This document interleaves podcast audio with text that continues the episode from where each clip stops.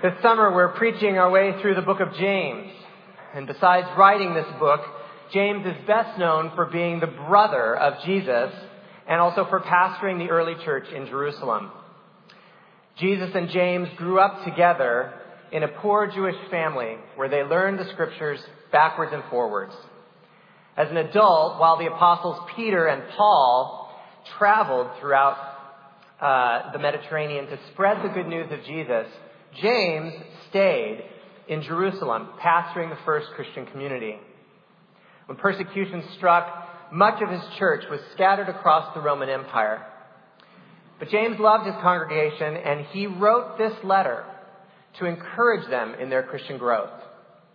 If you have a Bible, I'd like to invite you to open to James chapter 4. It's right after Hebrews. It's on page 230 in the Pew Bible.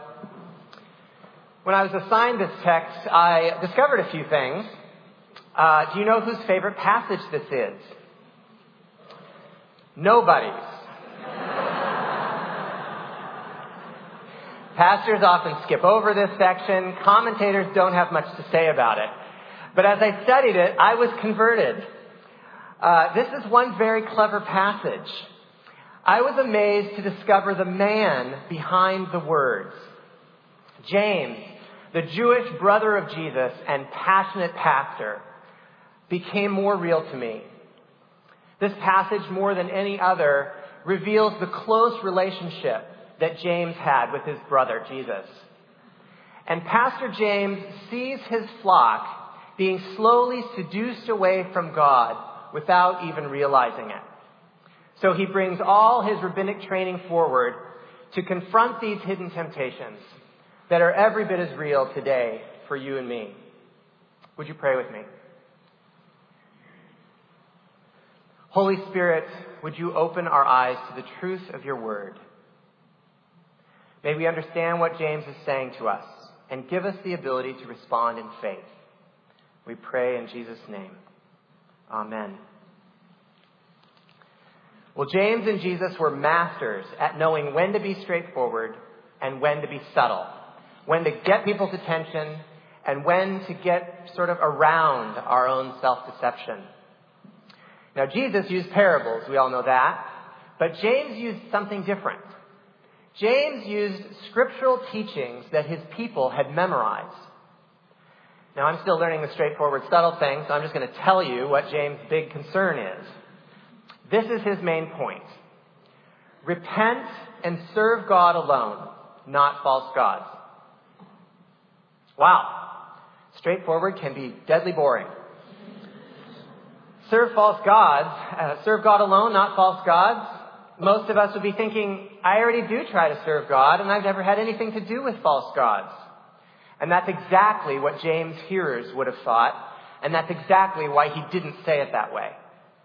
Subtle is much more interesting. Let's look at how he did say it in just four short paragraphs, and I invite you to keep your Bibles open. First, he accuses them of murder and coveting, battling and fighting in their attempts to get what their sinful appetites demand. Now, everyone knew the church wasn't having fistfights, and nobody was murdering anybody. So why was James using these words? He certainly had their attention. Then he starts talking about asking and receiving from God. And this language is the tip off.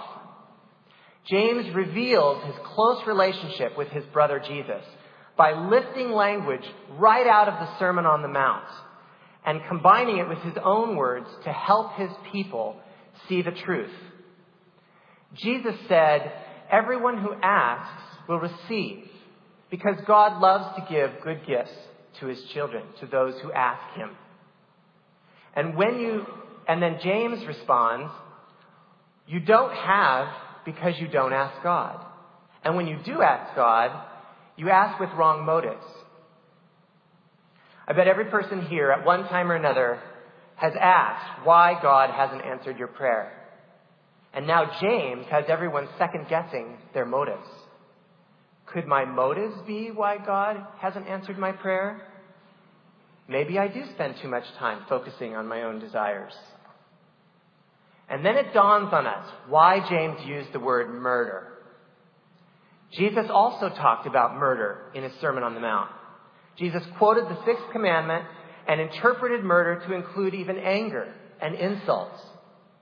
He said it's like murdering someone in your heart. Well, James' congregation was sure it wasn't guilty of murder, but now they're squirming a bit. It's tough to argue with Jesus. James' strategy of double teaming with Jesus' teaching is starting to get through. Okay, so maybe we do get sometimes frustrated with one another or a little bit passive aggressive. Maybe a few of us have some anger issues, but really, is that all so bad?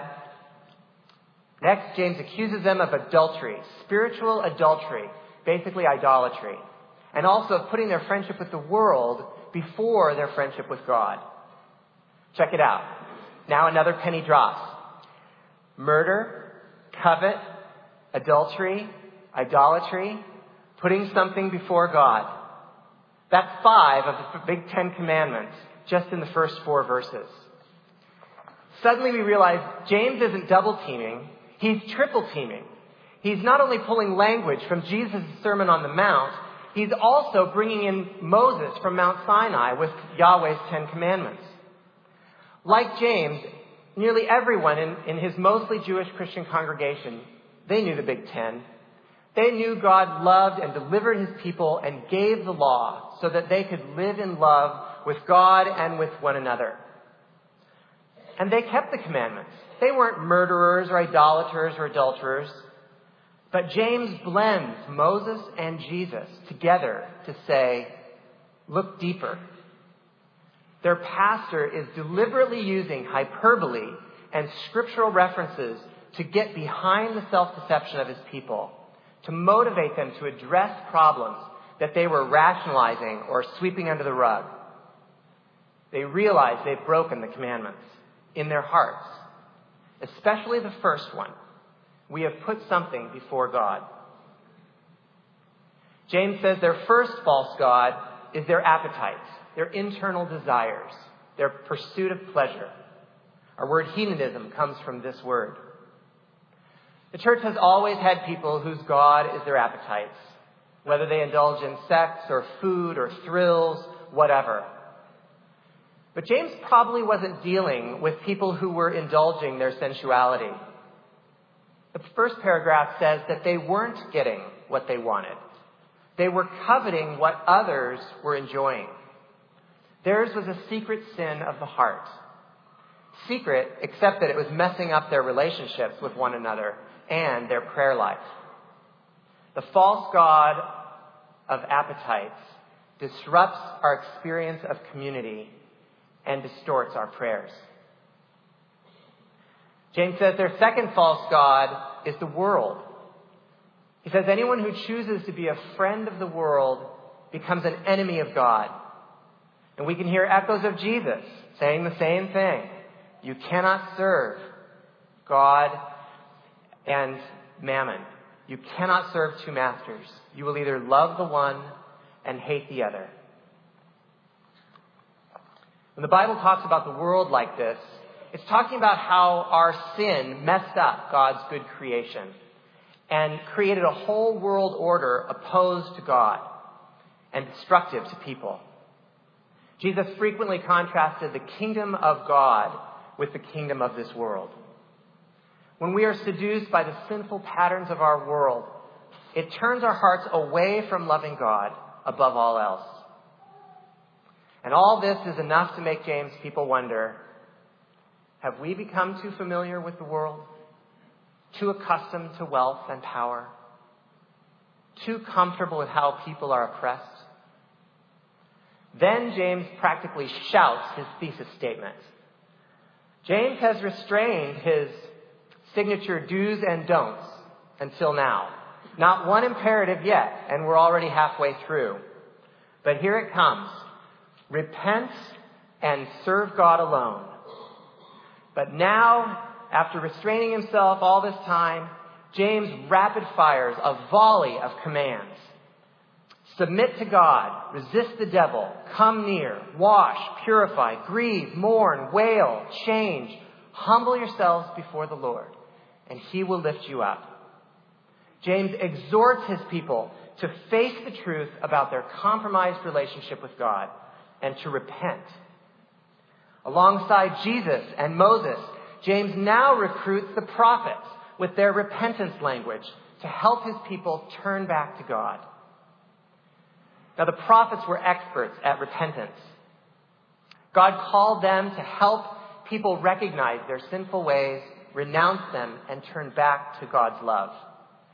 The prophets used lots of different images to get through to people images from temple worship and marriage, purification, and mourning, just to name a few. James' staccato commands are like scriptural shorthand. He brings to mind many Old Testament images with just a few well chosen words.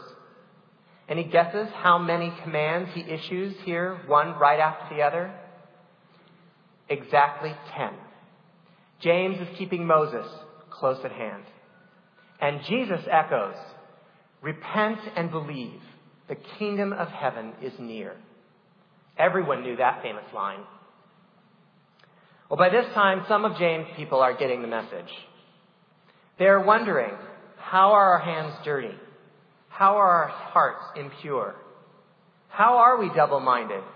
And how are we failing to serve God alone? He's getting through to some of his people. But there may be some who think Jesus, James is overstating the case. James is making a mountain out of a molehill. He's so negative and preachy. It's not that big of a deal. He needs to just relax. Because really, I'm not so bad. I don't even socialize with big league sinners.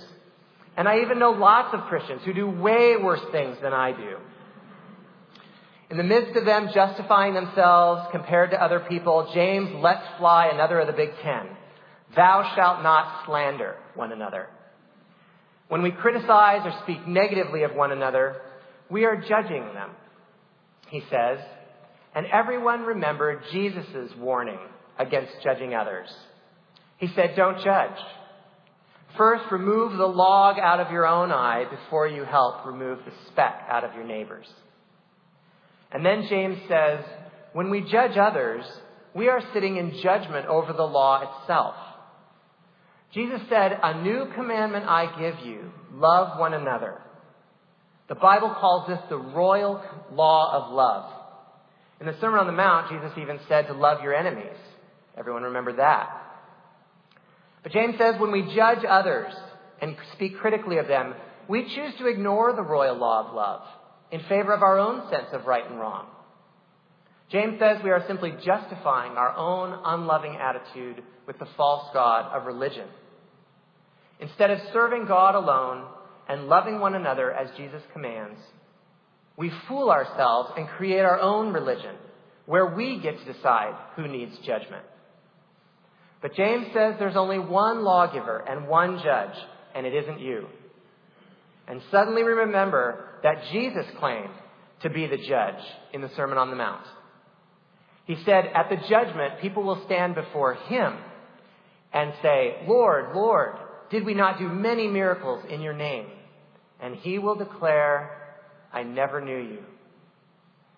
These people got caught up in the false God of religion.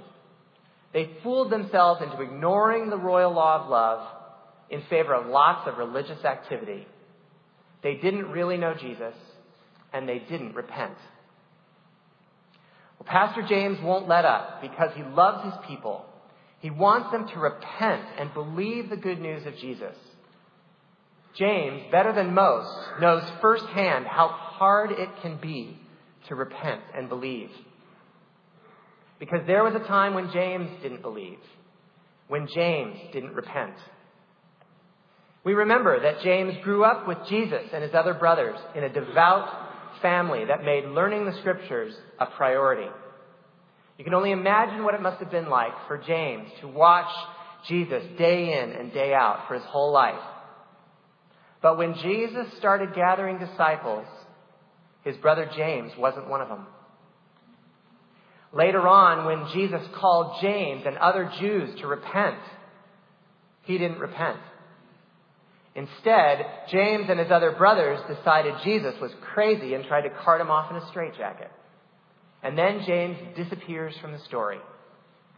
He doesn't show up again until after Pentecost when thousands of Jews repented and believed in Jesus. Not long after that, James is the leader of the Jerusalem church. It may have taken nothing less than the Holy Spirit's miracle at Pentecost to get James to repent and believe. This is a gospel story. James had experienced himself the good news of Jesus' forgiveness. He knew that on the cross, Jesus forgave us for all the ways that we don't serve God alone. Throughout this whole passage, James maintains a steady drumbeat of grace. He knew firsthand that God's love and promise to forgive is the most powerful motivator for us to repent. So James is sure to include God's mercy all the way through in every paragraph. He encourages us to ask God, who loves to give good gifts. God gives us grace when we don't deserve it and shows favor to the humble. God will come near when we repent. He will lift us up. Jesus is able to save. James keeps reinforcing the grace God wants to pour out on us. Well, most of James' people were getting the message by now. Although they weren't involved in big, visible sins, they had given in to hidden temptations and slowly been seduced further from God. Jesus has done everything needed to forgive us. Let me say that again. Jesus has done everything needed to forgive us. But James identifies four actions we can do on our end to come near to God. First, we need to check our motives. Are we angry or frustrated with one another? Is God not answering our prayers?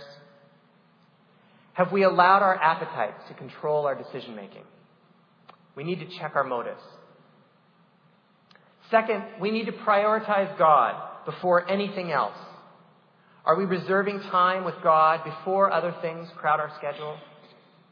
Are we accommodating ourselves to our world in ways that don't square with the values of our kingdom, of Christ's kingdom? We need to seek first the kingdom of God, as Jesus said. Third, we need to practice the habit of repentance. Are we regularly asking the Holy Spirit to open our eyes to how we are off track? Are our hearts getting softer so that confession comes more easily year after year? And once I repent, do I truly receive God's forgiveness and new life without beating myself up over past failures? We need to keep practicing the habit of repentance. Fourth, we need to refuse to speak against one another. Do we secretly enjoy criticizing others so that we feel superior? Are we showing love only to those people who are like us, people we agree with? Do we choose to love someone based on their behavior or whether we think they deserve it? We need to work on the, the log in our own eye before we help others with their speck. James and Jesus, Moses and the prophets all point us to the cross. Loving God and loving one another. They all agree if we're not loving one another, there are problems with our relationship with God. That's a sign that we need to repent and get right with God. And then as we submit to God alone, our transforming relationship with God will result in us loving one another. The cross is at the center of our faith. The cross images God's love for us and frees us to repent and serve Christ alone. This is the good news. This is the good news James wants us to hear loud and clear. Amen? Pray with me. Holy Spirit, would you do your work within us? Assure us of God's love. Convict us of sin. Renew us to new life that we might follow Jesus with all our heart, mind, soul, and strength. Amen.